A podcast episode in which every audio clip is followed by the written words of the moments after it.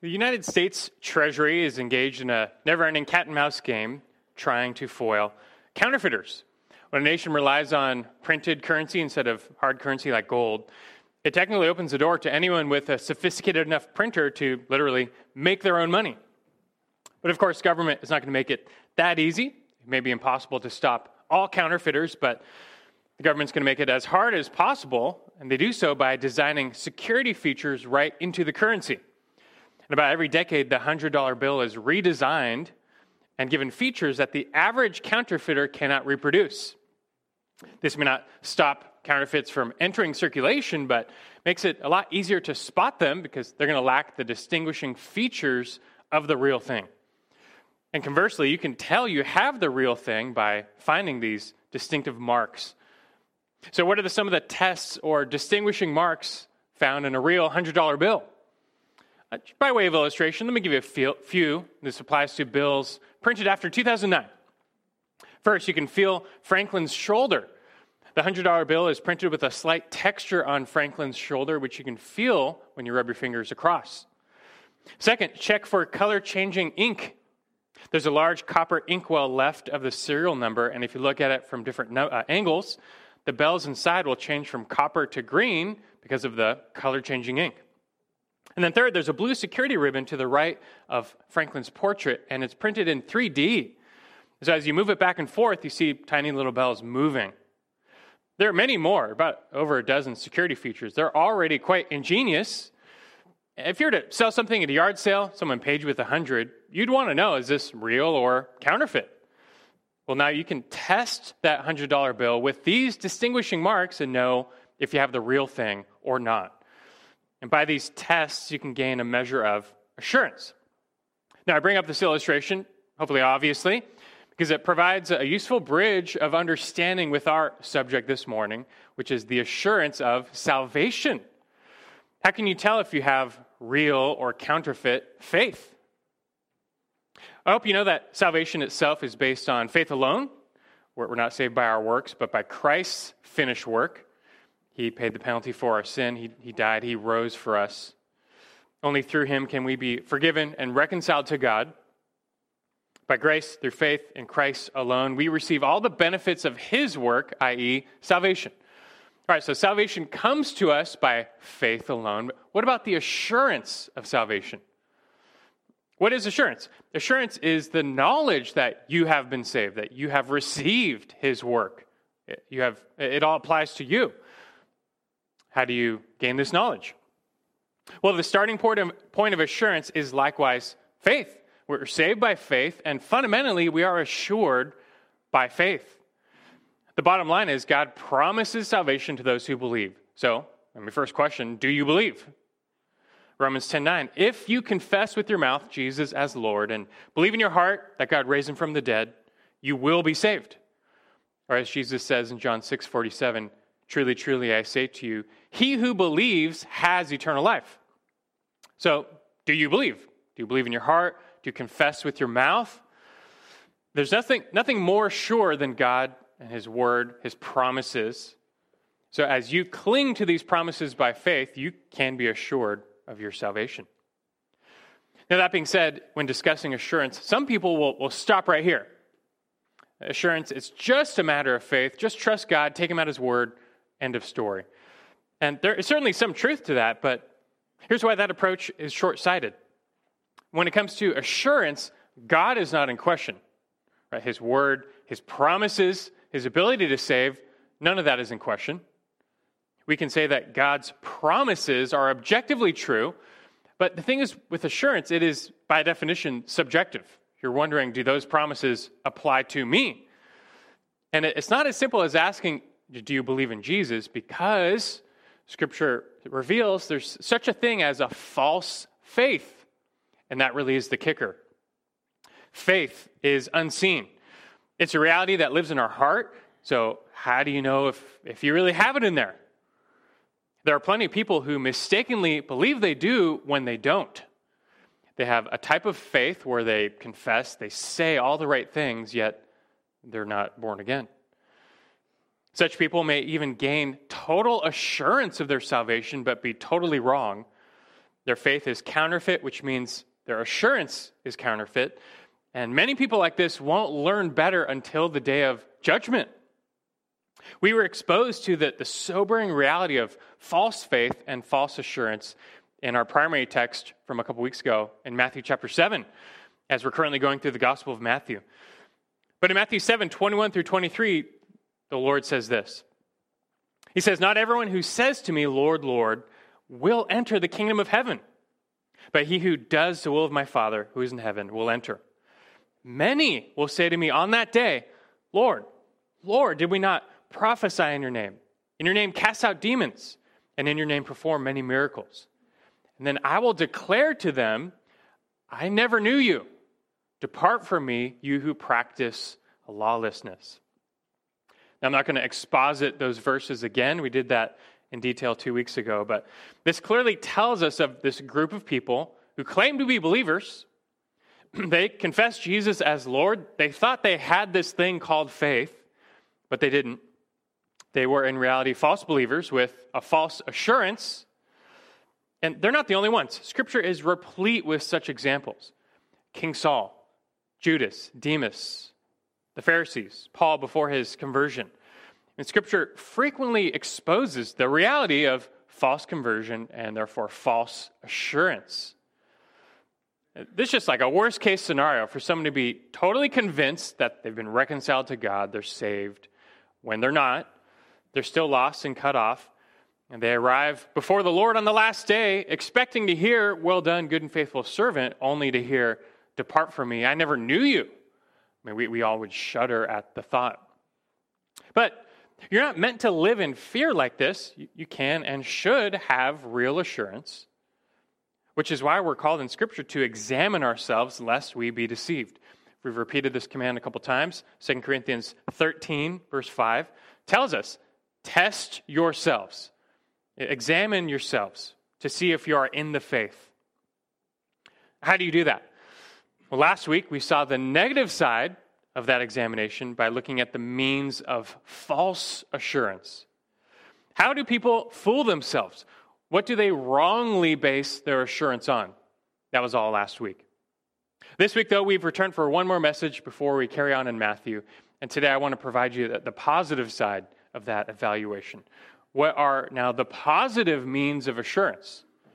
How do you build true assurance?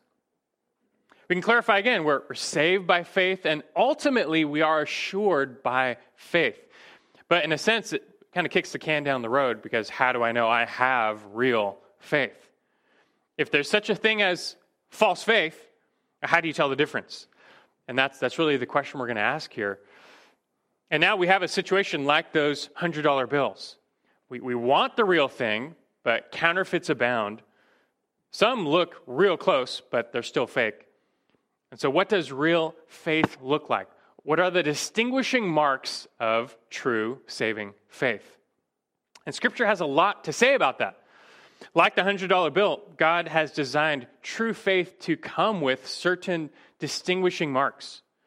And the presence of these marks together would indicate you seem to have the real thing, not a counterfeit. And as you learn these marks, you can examine yourself. Does your faith resemble the real thing or not? This is how you gain the assurance of your faith, by which you gain the assurance of your salvation. That's what we're after. So that's our goal this morning. We're going to study the positive side of assurance just to try and give you a basic, helpful way to examine the reality of your faith. And that's how you can live in confidence that you possess eternal life. So, with that in mind, I'm going to give you this morning four means of true assurance. Four means of true assurance. By no means exhaustive or comprehensive, because uh, we're limiting this to just one message. But we're going to try and focus biblically on some of the strongest signs of living faith. And so, first, number one, you can look for love. Look for love. And open your Bibles to 1 John chapter 2. Since we don't have time for an exhaustive study on assurance, we're just going to camp out in 1 John. It's a short epistle, but it was written specifically to address the assurance of salvation. John states this in the purpose of his letter, which comes in chapter 5, verse 13.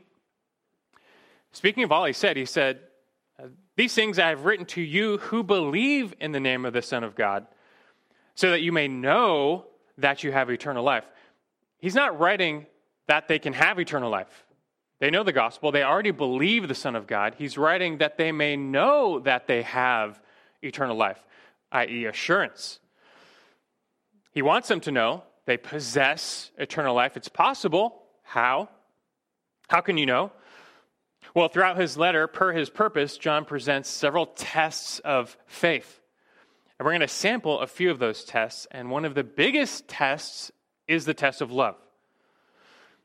And salvation involves an inner transformation, a new birth.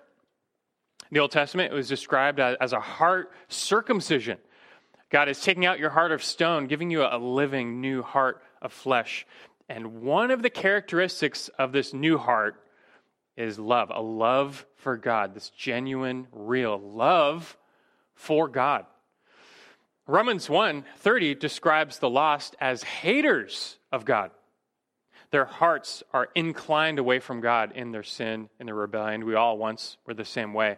Now, look, many unbelievers will claim they love God, but biblically they don't. Right? They've not repented of their sins, they've not turned to Christ, they're still living in rebellion. That is the opposite of love to God. It's only when one comes to faith via the new, new birth that he or she is given the capacity, a heart that can and will love God. That's when you can say, like Psalm 42 1, as the deer pants for the water brooks, so my soul pants for you, O God. My soul thirsts for God, for the living God. That type of love for God is it's hard to fake. And it certainly is a distinctive characteristic of a living faith. It's a love for God. And that love for God is always going to go through love for his son Christ. Is something John says in 1 John 5 1.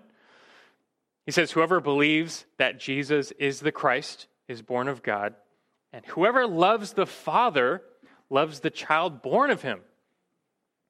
John makes love for God and love for Christ signs that we have truly been born of God. But John takes it even further because you might ask, well, how do I know whether or not I really have this love for God? I mean, are we just talking feelings here? The lost can be moved to emotion.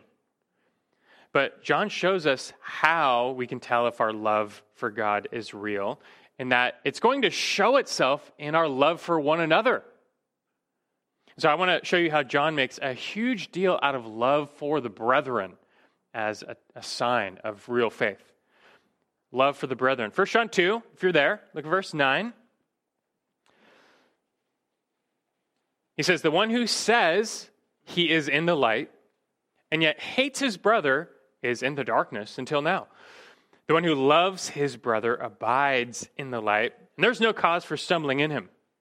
But the one who hates his brother is in the darkness and walks in the darkness and does not know where he is going because the darkness has blinded his eyes.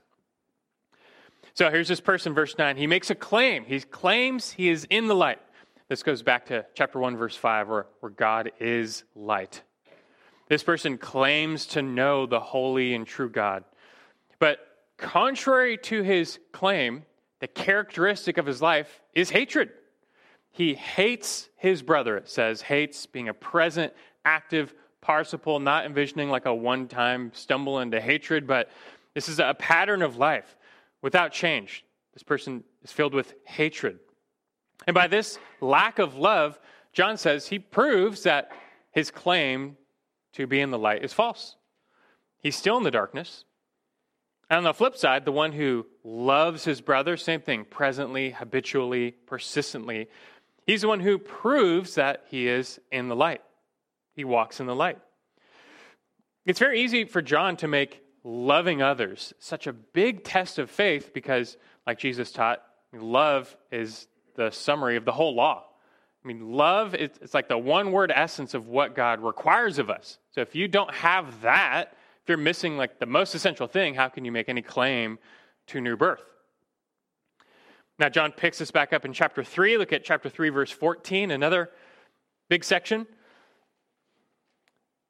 Look at, it, look at this. Chapter 3, verse 14. He says, We know that we have passed out of death into life because we love the brethren. This is what we're trying to figure out, right? Have I passed out of death into life? Have I? Well, how do you know? He says, Because we love the brethren. And if you don't love the brethren, it means you haven't. He says in verse 14, He who does not love abides in death. Everyone who hates his brother is a murderer. And you know that no murderer has eternal life abiding in him. The opposite of love is hatred. If one's heart is still defined by hatred, that means you're not dealing with someone who has received life, you're dealing with someone who takes life, i.e., a murderer. Someone who's still a murderer at heart. And that is not a sign of salvation. Instead, true faith is going to show itself not, not by hatred, taking of life, so to speak, but by love, laying down of one's life. That's the next verse, verse 16. He says, We know love by this, that he, Christ, laid down his life for us, and we ought to lay down our lives for the brethren. How did we receive God's love in the first place? It was through Christ's selfless sacrifice. And this now is the measure of our own love, which is so opposite the world. Do you love like this, like Christ? That's the measurement here. And do you want to know what it looks like in practice for us? How about the next verse, verse 17? He says, But whoever has the world's goods and sees his brother in need and closes his heart against him, how does the love of God abide in him? Uh, the obvious answer is it doesn't. Verse 18 Little children, let us not love with word or with tongue, but in deed and truth. And we can say again, talk is cheap. Is your love cheap? Real love is going to be seen in, in action, meeting needs, sacrificing self for the good of others. That kind of love is visible. You might even call it fruit. And so, do you have that, the fruit of love on your tree of faith? If so, it leads to assurance. The very next verse, verse 19 here, he says, speaking of this love, verse 19, we will know by this that we are of the truth and will assure our heart before him. And whenever our heart condemns us, for God is greater than our heart and knows all things. Beloved, if our heart does not condemn us, we have confidence before God. This is what we're after confidence before God. Or, like he puts it down in chapter 4, verse 17, still talking about love, he says, This is how we may have confidence in the day of judgment. That's like exactly what we're after here. I want confidence in the day of judgment. You can have that confidence, like he says in verse 19, you can assure your heart before him. How? Well, one way is by this test of love. Love for others, it's not a work that saves us, but it is a work that evidences we have been saved. And it's so compelling because love like this, it does not come from the flesh. Right? The last thing our, our uh, sinful flesh wants to do is selflessly sacrifice ourselves for the good of others and the glory of God. That's the opposite of what the flesh wants. That's a work of the Spirit. And if you bear this fruit, John says you can assure your heart before God and gain confidence. His words. We're just barely scratching the surface here. John actually has so much to say about this test of love. He devotes almost all of chapter 4 to it, but take it to heart. And you can ask yourself do you love God? Do you love his son Christ, who loved you first and gave up himself for you? And then do you show this love in love for others? 1 John 4 7 and 8 says, Beloved, let us love one another, for love is from God. Everyone who loves is born of God and knows God. The one who does not love does not know God, for God is love. Now let's move on to a second measure here. Secondly, look for obedience. Look for love. Secondly, look for obedience. This second means of assuring your faith is another huge one. The scripture consistently teaches a lack of obedience is one of the surest signs of false faith. And this is what Jesus taught us back in our original text, Matthew 7 21, where he said, Not everyone who says to me, Lord, Lord, will enter the kingdom of heaven. They call him Lord, but that doesn't mean they enter. He says, He who does the will of my Father who is in heaven will enter. It's easy to like verbalize Jesus is Lord, but the faith that saves like actually follows him as if he were the Lord. And Jesus depicts this as doing the will of God, keeping the commands of God, obedience. Like he said in Luke 6:46 to a group of false believers, uh, why, why do you call me Lord, Lord, and do not do what I say? That's what he said to them. The false believer is one who calls Jesus Lord, but as he said in Matthew 7:23, in reality he practices lawlessness. The, picture of his life is one who's practicing living in lawlessness. They still live in the darkness, as John would say, there, there's no fruit on the tree. And speaking of fruit, do you remember, didn't Jesus say earlier in Matthew 7, you will know them by their fruit? You can't see a person's heart. You can't tell if saving faith resides within them, just like you can't see the roots of a tree. But you can see the fruit, and like Jesus taught, a good tree will bear good fruit. A bad tree will produce bad fruit. You will know them by their fruits, he says twice. Which is why he can say elsewhere, a huge verse, John 15, 8, likewise teaching on fruit and the true and the false believer. He says in John 15, 8, My Father is glorified by this, that you bear much fruit and so prove to be my disciples. That's not how you become a disciple, faith alone, but one way you prove it, you bear much fruit. Remember, we're asking here, like, is my faith real? Do I have true faith? Well, do you obey God? Do you bear fruit? Do you produce good works? That's a pretty strong sign. Remember Ephesians 2 8 and 9, we're saved by grace through faith, apart from the works of the law, no, no part of the equation of salvation. But verse 10 in Ephesians 2, we're saved for good works. The one who is transformed by faith, they're going to start living out that faith and they will produce a transformed life, fruit, works. James makes a huge point of this in his epistle. Briefly, James 2:14, James asks, he says, "What use is it, my brethren, if someone says he has faith but he has no works. Can that faith save him? That's the exact same question we're asking. This is a huge point. James is not saying, Can faith save him? James knows, of course, faith can save. Only faith can save. But his question more precisely is Can that faith save him? What faith? The type of faith that produces no works, that results in no changed life. Can that type of faith save? The answer is no. That's not living faith, that's dead, phony, counterfeit faith. But he also goes on to argue that the opposite is true. As you produce works by faith, you're demonstrating your justification and you gain assurance. And James 2 is a massive chapter on that, but we're trying to camp out in 1 John, so let me show you some verses from John where he makes a big deal out of the test of obedience.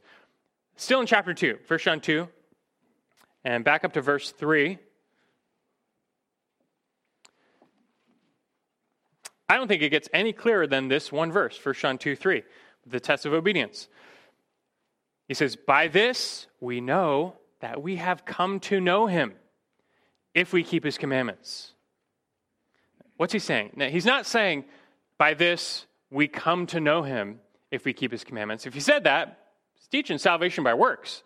We do not come to know the Lord by keeping the commands. But that's not what he says, though. He says, By this we know that we have come to know him. He's talking assurance. How do you know you're really saved? And John says, If we keep his commandments. Present tense, characteristic obedience. Verse 4 The one who says, I have come to know him, and does not keep his commandments is a liar, and the truth is not in him.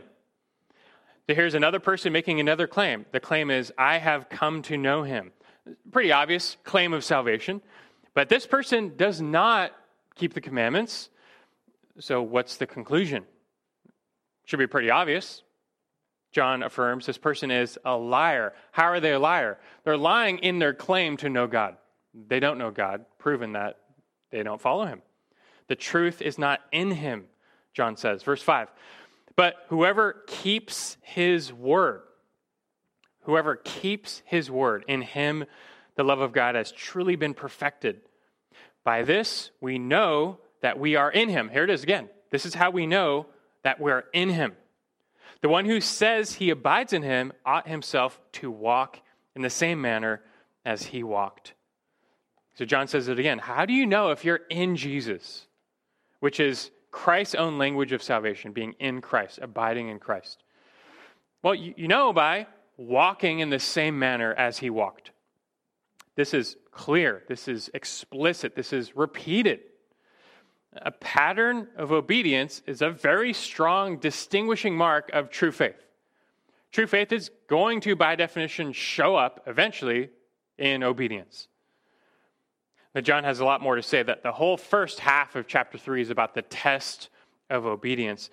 But for the sake of time, look at his summary of it all, verse 10, 1 John chapter 3, look at verse 10, where he, he concludes his subpoint. He says, By this, the children of God and the children of the devil are obvious. Anyone who does not practice righteousness is not of God nor the one who does not love his brother. And so John says, you know, telling sheep apart from goats, it's actually pretty obvious. And he appeals to the tests of love and obedience. But here you see that the practice of righteousness. That's what makes it obvious. Verse 9, but verse before, he says, No one who is born of God practices sin. Now, this is, a, this is a good place to pause for a qualification in all these verses, John does not have in mind perfection, sinlessness. All believers retain the flesh with its corrupt desires, which means even as believers, we still sin. But unchecked sin and rebellion against the will of God is no longer going to be the, the characteristic pattern of their life. They may stumble, but they have the Spirit. They will bear the fruit of the Spirit. They will wage war against the flesh, they will pursue obedience to the will of God. And they'll do so because they want to. It's also a good place to add that this obedience we're talking about must be rightly motivated to even count. It must come from a heart of joy, not obligation. Even with this test of obedience, you have to be discerning. It's very possible to be like the Pharisees who outwardly obeyed God a bunch, but they did so for all the wrong reasons. They obeyed out of a self righteousness, really a love for self, not a love for God. They had it all backward, but we need to get it straight. Why do we obey God? 1 John chapter 5 verse 3. He says this is the love of God, that we keep his commandments. And his commandments are not burdensome. That's how you show God love. You keep his commandments. But his commandments, they're not burdensome, not anymore. That, that's an excellent internal question to ask yourself as you examine yourself. Is following Christ, you know, living like a Christian, is that a burden to you or a blessing? And is it a, a joy or a duty? Only you can answer that question in your heart of hearts. Like, do, you, do you really love Christ and his ways? You are happy to walk in his ways despite the flesh. Or have you have you gotten onto his way? Have you been attracted to his way for some other reason? True faith will obey the commands of God with uh, a willing, joyful heart. And all the times you don't do that, when you, you disobey, you stumble. True faith will also always lead a person to repentance. And that's the next means of assurance. Number three, look for repentance. Look for repentance. Repentance is such a big deal because it's merely the opposite side of faith, the other side of the coin of faith. They always go together. Remember, uh, really, what we're asking do I have real, living, saving faith? Am I truly clinging to Christ alone? Part of that equation, though, is repentance. Have I really abandoned my sin and forsaken self will? You can't walk in two directions at the same time. To follow Christ means you no longer are following your sin. And repentance, then, is the expression of, of turning away from sin. Repentance is meant to be living, active, and ongoing, just like faith is meant to be living, active, and ongoing. Now, to clarify, after we're justified, we're, we're fully forgiven. And so, even as we sin, it's not like we're unsaved or unforgiven. We don't need to be re justified. But Scripture teaches ongoing repentance will be the response of a new heart that hates sin.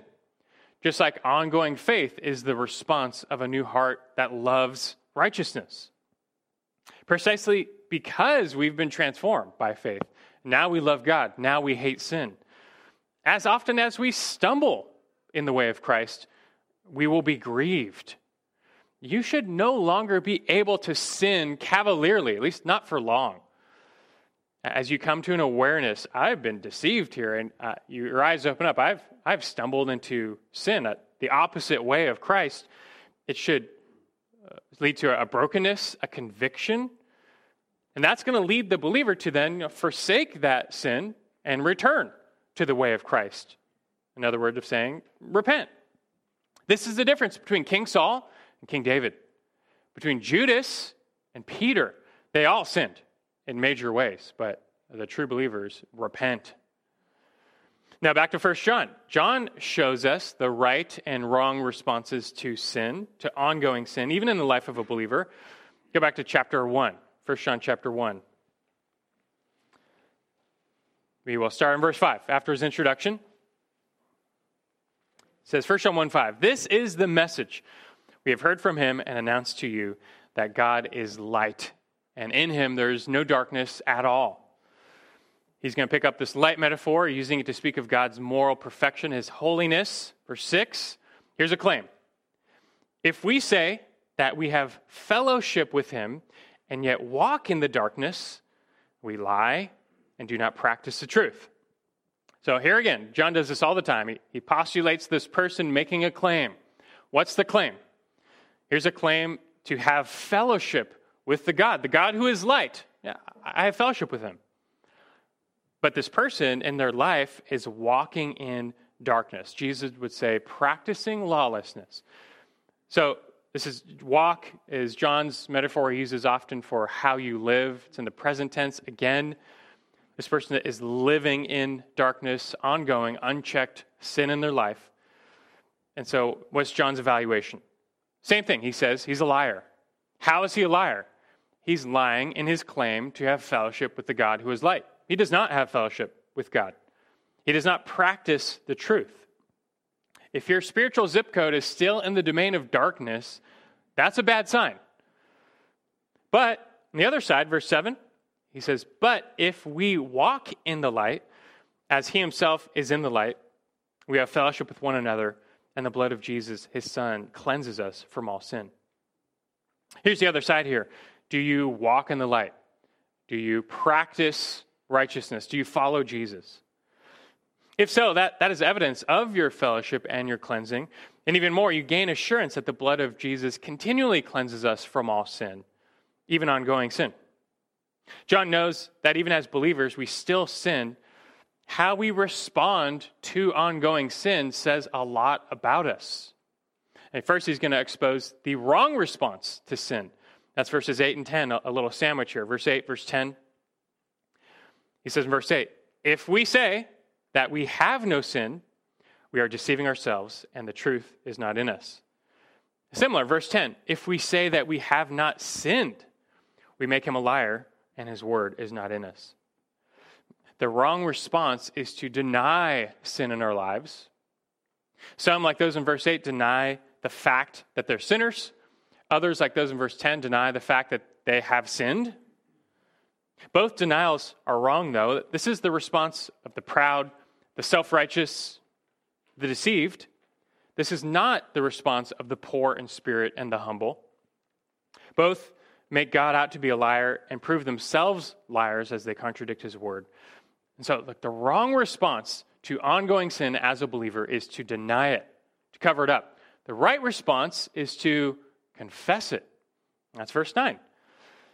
He says in the middle, if we confess our sins, he is faithful and righteous to forgive us our sins and cleanse us from all unrighteousness. Confess is homologeo in the Greek. It means to say the same thing. You're coming to agree with God about your sin. That you did the deed, you were deceived, you were wrong, you were unholy.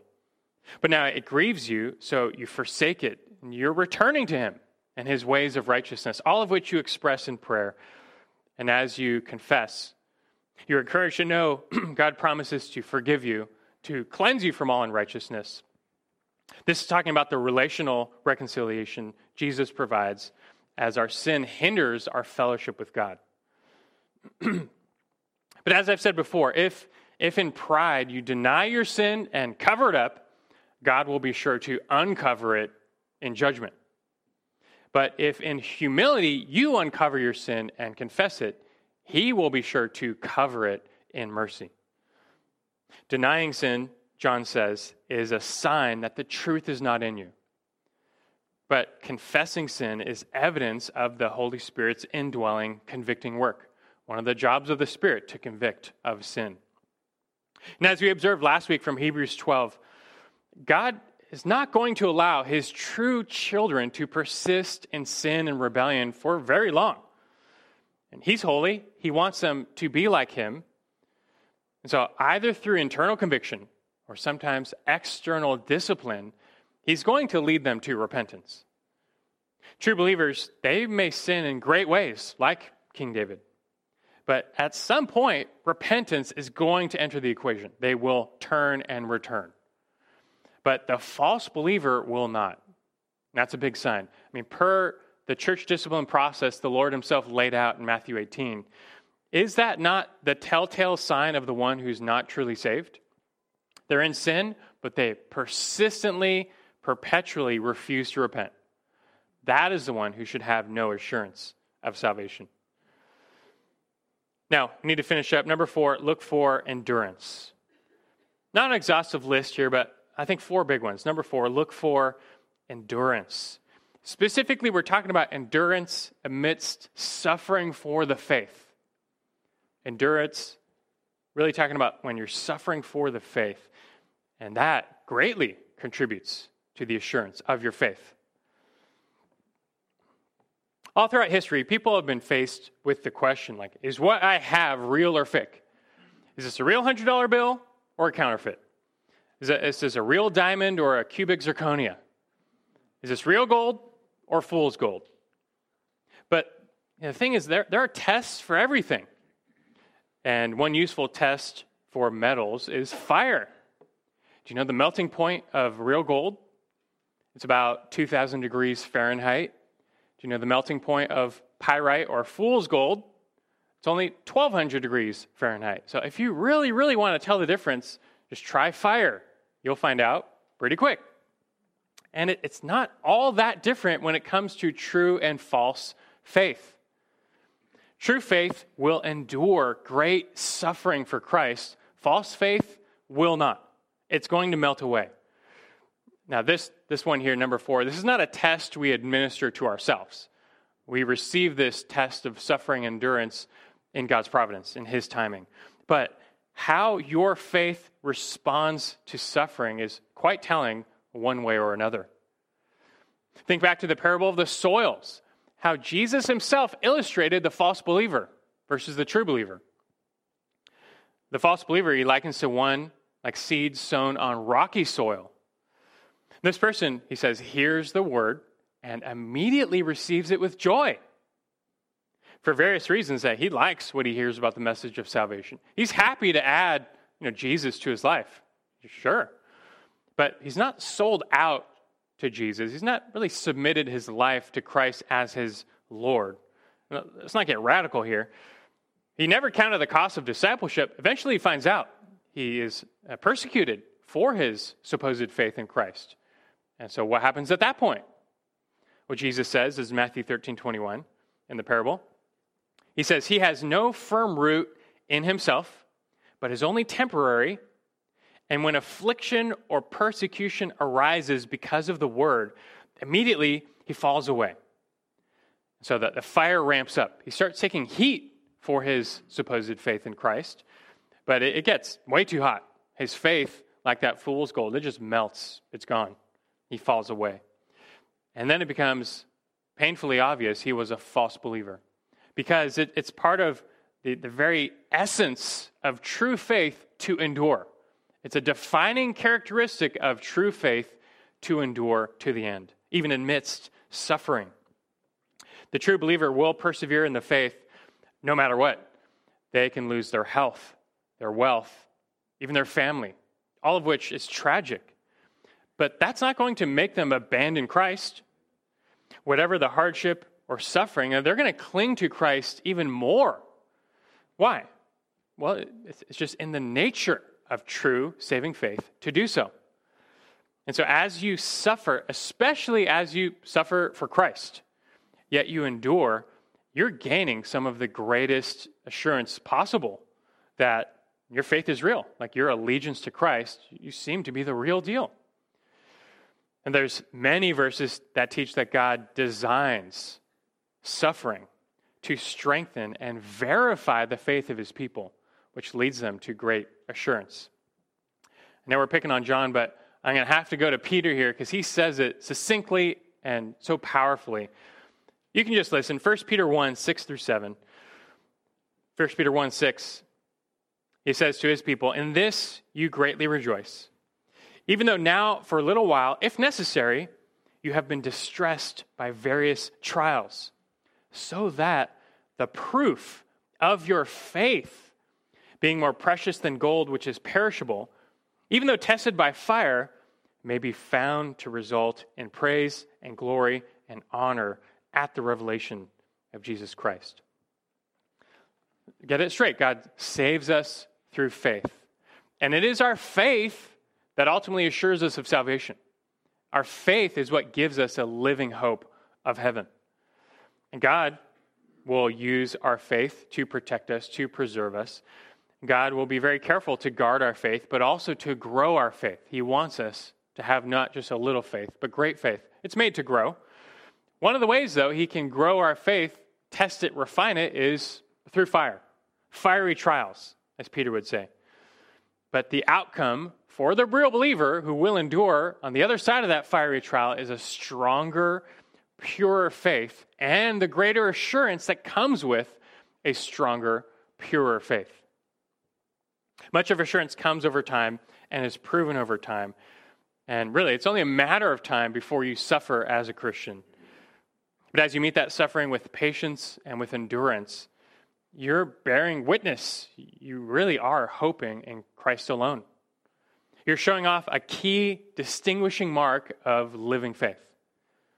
And as you persevere, you, you should grow in hope and trust, and you should be assured your faith in Him is real. And the more we suffer, the more we realize Christ and our faith in Him, it's really all that's real.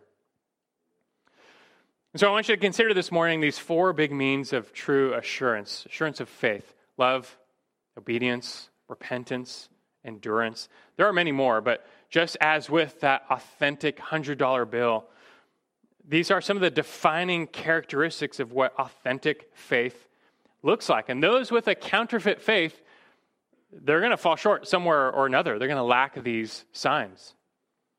But those with true faith, they're going to bear this fruit. And so you're asking yourself, do you find this type of fruit on your tree? And just to, to flesh this out by way of an example here, just think on the difference between Peter and Judas, both of whom call themselves identified as disciples of Jesus, like the literal disciples of Jesus, both of whom would have happily said, Jesus is Lord, Lord. One was a true believer, one was false. Judas was immersed in a culture of discipleship. He appeared outwardly obedient, but we know it's for self serving reasons. He had a heart of greed. And he was attracted to Jesus as the Messiah only insofar as it furthered, furthered himself, his own position in this coming political kingdom when Jesus overthrew the Romans, he believed. Of course, when he finally understood Jesus was going to be a crucified Messiah and he's promising a cross for his disciples, this is not what Judas signed up for. So, to further serve self, he betrayed Jesus, and that sin grieved him, but his heart was hardened. He did not repent. And losing all hope, he committed suicide. But now consider Peter. Peter was by no means perfect. His many stumbles are recorded for all time in the Gospels. But he still had a deep, passionate love for Christ. He had a loyalty to Christ. Peter was the one who was willing to step out in faith and walk on water to go to Jesus. And when everyone else was leaving Jesus because of his hard sayings, Peter is the one who said, To whom shall we go? You have the words of eternal life. Peter himself was tested and sifted, and he fell big time, denying the Lord three times. But his faith did not fail. It got real weak, but it didn't fail. Proven by the fact that he repented and being restored, his faith actually became stronger and would go on to give his entire life to serve the Lord and his people. So, which of these two looks like the picture of true saving faith? It's not hard to see. I mean, just, just calling Jesus Lord doesn't cut it, as we've learned.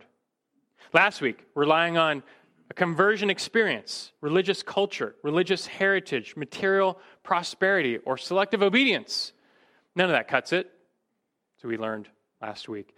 But when you find love, obedience, repentance, endurance, you're finding the hallmarks of true faith. And wherever you find true faith, well, that's where you find the assurance of salvation. You're gaining that confidence. Now, as a final word, we need one last clarification on the practical side of things. Because if you take these signs of true faith and you misapply them in self evaluation, you might never find the assurance of salvation. And one way you can misapply what we've studied this morning is by mistakenly making your performance the ultimate foundation of assurance. We need to clarify that. That would be a problem because, I mean, are you perfect? Is your performance perfect? No. Therefore, you can never have full assurance. I mean, do, do you love others perfectly? Do you obey perfectly? Do you even repent and endure perfectly? No. You might find, you know, some resemblance between your life and all the signs of faith we studied this morning, but like sometimes you don't love others as you should. You don't obey as you should. And if your assurance is fundamentally based on your performance, well, then you'll never have real assurance. Is our assurance meant to rise and fall daily with our performance? It's like, today I was excellent. I was really walking the walk. If I die tonight, I'm like 99% sure I would go to heaven. Yesterday, it's a different story. Not so much. I really tolerated a lot of sin. It's not how it meant, uh, it's meant to work, so we need this final clarification. Look, we started with faith, and we need to end with faith, because as we said, faith itself is that ultimate foundation of the assurance of our salvation. We're saved through Jesus. He's the perfect Savior. His is the perfect work. He had the perfect life. Our assurance comes as we abide in Him cling to Him, and rest after that in God's promises to us through Him. God says He will save forever those who believe in His Son. He says, uh, He who began a good work in you will perfect it, complete it in the day of salvation. He says, Nothing can separate us from the love of God in Christ Jesus. And so our assurance, it, it, it's found in God, His Word, His works, His character, His promises, all of which we cling to by faith. Now, because of the reality of false faith, we've learned it, it's only wise and right to examine ourselves. We're commanded to do so. Test yourself to see if you're in the faith. Have I been deceived? Do I have one of those counterfeit faiths? This is where you take what we learned this morning, these means of assurance, of testing your faith. Do you have love and obedience, repentance, endurance? You examine yourself. And as you do so, that's how you would gain the assurance of your faith, that my faith appears to be alive. That faith itself is the real ground of the assurance of your salvation. But even as you examine yourself, what are you looking for? You're looking for signs of life. The test is not whether, whether or not you are a completely mature, perfect, fruit bearing tree. You won't be until the kingdom. But the test is whether or not you're a living tree. That's what we're looking for. Are you an alive tree or a dead tree? And so, what are the signs of life? It's not completion, not perfection, but are you growing? Are you bearing fruit? That's something good trees, living trees do. You might be a sapling, you're a brand new believer. Maybe you're an old believer with stunted growth because you've been under poor teaching for a long time. Maybe you're just plain immature. But as and if and as you see signs of life, you can have assurance. My faith, though, my faith and trust in Christ is real. And at that point, your assurance of salvation will be as strong as your faith. At that point, though, you're meant to circle back around to the promises of God, just cling to them tighter. Because at the end of the day, both salvation and assurance, they're going to be irrevocably tied to faith. We're saved and we're assured just by abiding in Jesus, the head. And he's our only hope. So make sure, even after all we've studied, that your hope is in Christ. Your faith is in Christ. You're abiding in him. And as you abide in him, you gain that ultimate confidence. I think it's only fitting to let John have the final word, whereas he reminds us in 1 John 2:28. He says affectionately, Now, little children, abide in him, Christ, so that when he appears, we may have confidence. So let's not forget now and always to abide in Christ by faith. Let's pray together.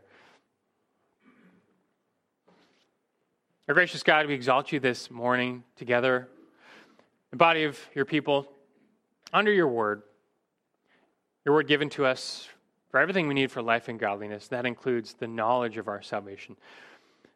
We praise you for revealing the gospel that only by the sinless Savior who came and lived a perfect life, died on the cross, and rose from the dead, only by his life, his righteousness, his atoning work can we be saved. You've given us the knowledge of the gospel in the word, uh, the means of new birth. And it's by faith in him alone. We, are to turn from our wicked ways and turn to him, clinging to him and he promises to forgive, to make alive, to save. And for any here who have not done so, open their eyes this morning. Today can be the, uh, the day of their salvation. And thereafter, Lord, you've also revealed to us how we might know that we have received this gift. We don't want to be deceived, it's very possible. And so we ask for a spirit of wisdom and grace and knowledge to, to do what you tell us to do examine and test ourselves. We want to be found true gold, and as you refine us, pure gold, 24 karat gold, not fake fool's gold. And so, uh, help us all to, to be convicted to graciously, carefully examine ourselves, examine our faith. Just what are we believing in? What are we trusting in? What have we confessed? How does it show up in our lives? Move us to a real love and obedience, repentance when we fall short, and endurance through whatever comes. And by this, we can be assured our, our, our, trust in Christ is real, our new birth is real, and we can gain assurance of salvation. We're meant to live in confidence in the peace and the daily joy, knowing that it is well with our soul. If we were to die today, we would be with the Lord in paradise. And I pray you grant us the gift of assurance as we just cling to Christ. We must abide in Him. Help us to set our eyes on Him today, every day, and never lose sight of our Savior. It is in His name we pray. Amen.